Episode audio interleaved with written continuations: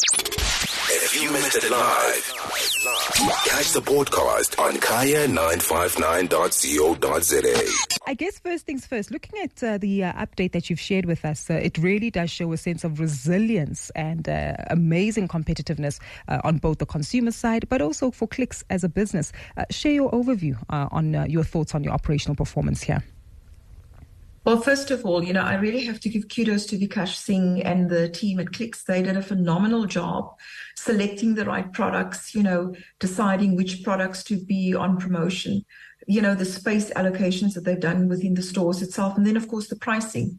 Um, and then not forgetting that every single uh, employee within our stores understood that this is the time that we really have to make special, memorable shopping experiences for customers. And we were rewarded in terms of really a fantastic performance in the retail business in particular.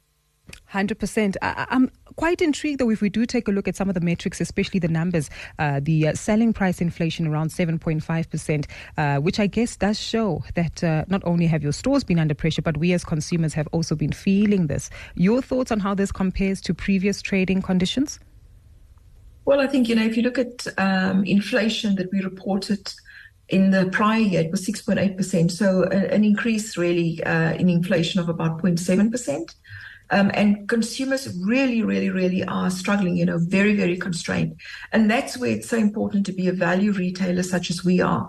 And we're very specific in understanding our, our value positioning, uh, as well as, of course, ease of access for the consumer.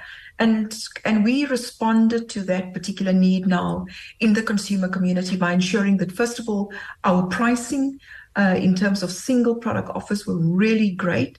Secondly, um, you know, the promotional campaigns that we ran, it was short, it was sharp. Uh, and then thirdly, of course, you know, the bulk offers that we've got over the over this particular period, mm. understanding that very often now over this period, families were shopping together and they were sort of, you know, getting their uh, shopping list together and then going as a family to go and shop in order for them to take advantage of promotions such as, for example, three for two. Mm. And then, of course, a record period in terms of returning cashback uh, to the consumer, well over 100 million rand in cashback returned over the uh, over the peak trading period. I'm so intrigued because I'm very familiar with cashback and uh, three for two. It's the first thing I ask before I swipe my own card at uh, the till. Uh, and help us understand if that's actually improved the level of loyalty uh, and retention for, of customers. Yes, it has. I mean, you know, we always have a very, very loyal uh, pharmacy customer. So if you look at the Club Card program, 86% of people that shop generally, uh, and if I look at the uh, full year trading performance, mm-hmm. are, of course, uh, Club Card customers and just marginally under 80% for front shop customers. So overall, well over 80% of every sale to a customer is actually to a club card customer. Mm. That's an invaluable asset that we have. And I think the customer gives us credit really for consistency. Um, and I think just really understanding who they are mm. and meeting them at the, at the moment of need. Hundred percent. That's that's really critical. I, I, am going to sidestep and uh, perhaps have a look at United Pharmaceutical Distributors, uh, UPD, mm. as your bulk and wholesale division. Uh, give us some insight there. We do see a six point three uh, percent decline, but as you mentioned in your numbers, this is really around rationalizing it, uh, the bulk distribution portfolio. Put that into context and help us understand if the national uh, freight, rail, and logistics challenges we've had have actually impacted your business in this regard. Well, you know, we looked at the uh, distribution business in particular because always it's an issue of how much capacity do you have and understanding that, you know, if you've got to increase your capacity, it comes at a cost in an environment, you know, where pricing is very highly regulated. And so two things. The first is we wanted to ensure that we had capacity for those of our distribution clients that were growing either through uh, product portfolio acquisitions mm. or just because of um, size of market share gains within the market. And we had a number of those. So we wanted to, first of all, make sure that those customers that have been with us in distribution, that we would be able to accommodate their growth. The second one, and this is a tough thing for any particular business, mm-hmm. was to take really hard decisions in terms of um, partners that were marginally profitable, profitable, profitable, profitable, profitable, profitable profitable, ensure, ensure, ensure for the more profitable customers. So some tough decisions that we took there, but that will, um, uh, we've always said we thought that that ultimately will benefit the bottom line result. The second bit, of course, is that we are now nearing the end of our SAP systems implementation within the pharmaceutical ho- wholesale part of, of United Pharmaceutical Distribution. Um, and and there we are so fortunate because, of course, in Lea Glen, which is the last of our DCs that went, that's 60% of total wholesale. And we were able to really get to pre-systems implementation service level, uh, you know, levels mm-hmm. within a two-month period. So that I think is very pleasing. We had promised the market that we had understood how to um, do the systems implementation much more efficiently, and I think all the work that the team at UPD had put into that ultimately play, paid off. And I think that's something that I'm incredibly proud of uh, in terms of what that particular team has achieved because I can assure you, for any one of us, I've been through mm. SAP systems implementations myself in a in other lives, and it's a tough one. Mm. You know, we always say, "Oh my goodness, you know, you're going with SAP. It's it's tough, but once you've done it, it's just so much more efficient. The quality of your reporting is so much better. Your decision support um, coming out of your analytics, you know, if once you've implemented SAP, is so much better. So we are very pleased, I think, and satisfied with where we are. And I and I really must commend Trevor McCoy and his team mm-hmm. for the work that they've done in in UPD. 100%. Well, we look forward to touching base with them too uh, uh, uh, once your full year or half year results are released to, to get more mm. insight into, into that particular performance. Uh, before I let you go, Bertina, I am keen to talk about Sorbet. Uh, we're well aware that that mm. transaction also took place in June of 2023. Uh, you've seen a phenomenal level of interest as well in terms of franchise and corporate sales. Give us some perspective there as to how this has also contributed to the growth in revenue and sales.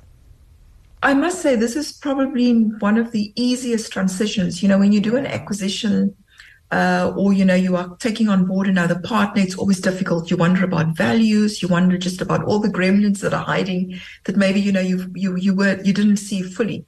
It's been an absolute pleasure bringing Linda and the team on board. Such congruence in terms of values, and also just the approach to doing business.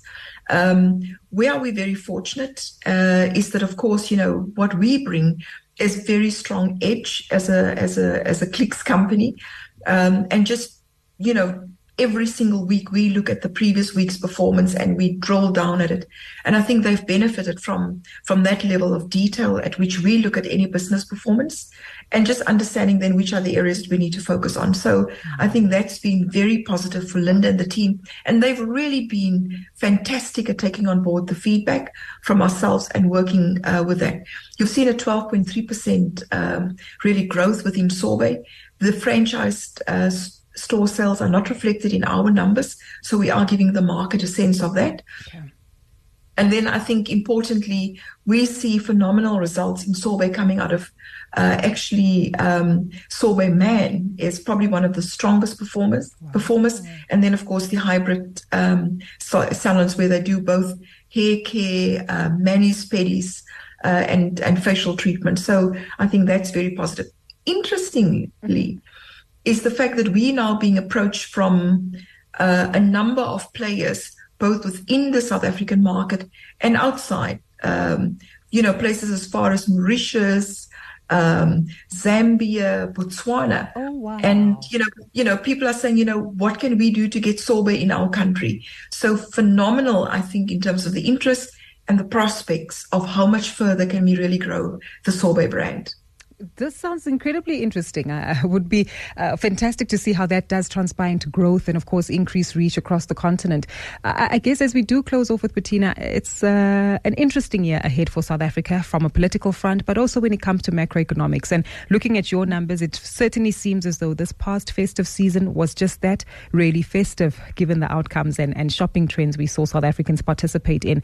But what does this mean for the outlook for the remainder of the year, especially in light of uh, potential? Potential changes maybe from an interest rate point of view in South Africa?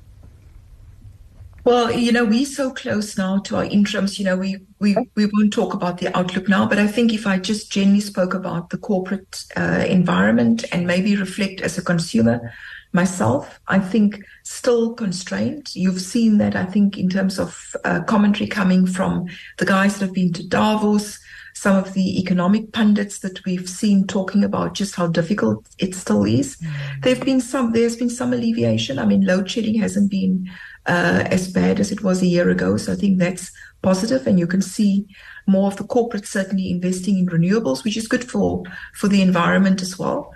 Uh, the second bit is I think there does appear to be an easing now uh, of inflation uh, as we're going forward, and I think that's very positive. We still continue to watch the rand dollar exchange just because there are so many of the input factors in even in manufacturing of South Africa, and of course, where uh, any of us import products, uh, you know that that's an important consideration for us. On the other hand, it does seem as if the agricultural sector will really do much better. We've had very good uh, rain. Uh, I was traveling, uh, visiting our stores in the Free State uh, in December, and everywhere where I went, you know, I could see, you know, tractors and the like on fields, and people were really working the fields in the agricultural sector. And that must be positive for all of us because, of course, it means that some of the basic foodstuffs uh, will become cheaper. Um, so I think there are some positives. It's always it's always going to be a mixed bag. I will just say what we focus on in our company, and that is to say, just focus on the things that you are good at. Uh, be uh, you know, don't overcomplicate things, and always keep the consumer or your customer at the forefront of every single thing that you do. And if you focus on that, then I think, you know, your business will be successful. 100%. Bertina, we're going to have you here for a masterclass soon. I can't wait. Thank you so, Thank much, you so for your time, as always. Really appreciate it. And looking forward to touching base with you during the interims as well. You missed it live, catch the broadcast on kaya959.co.za.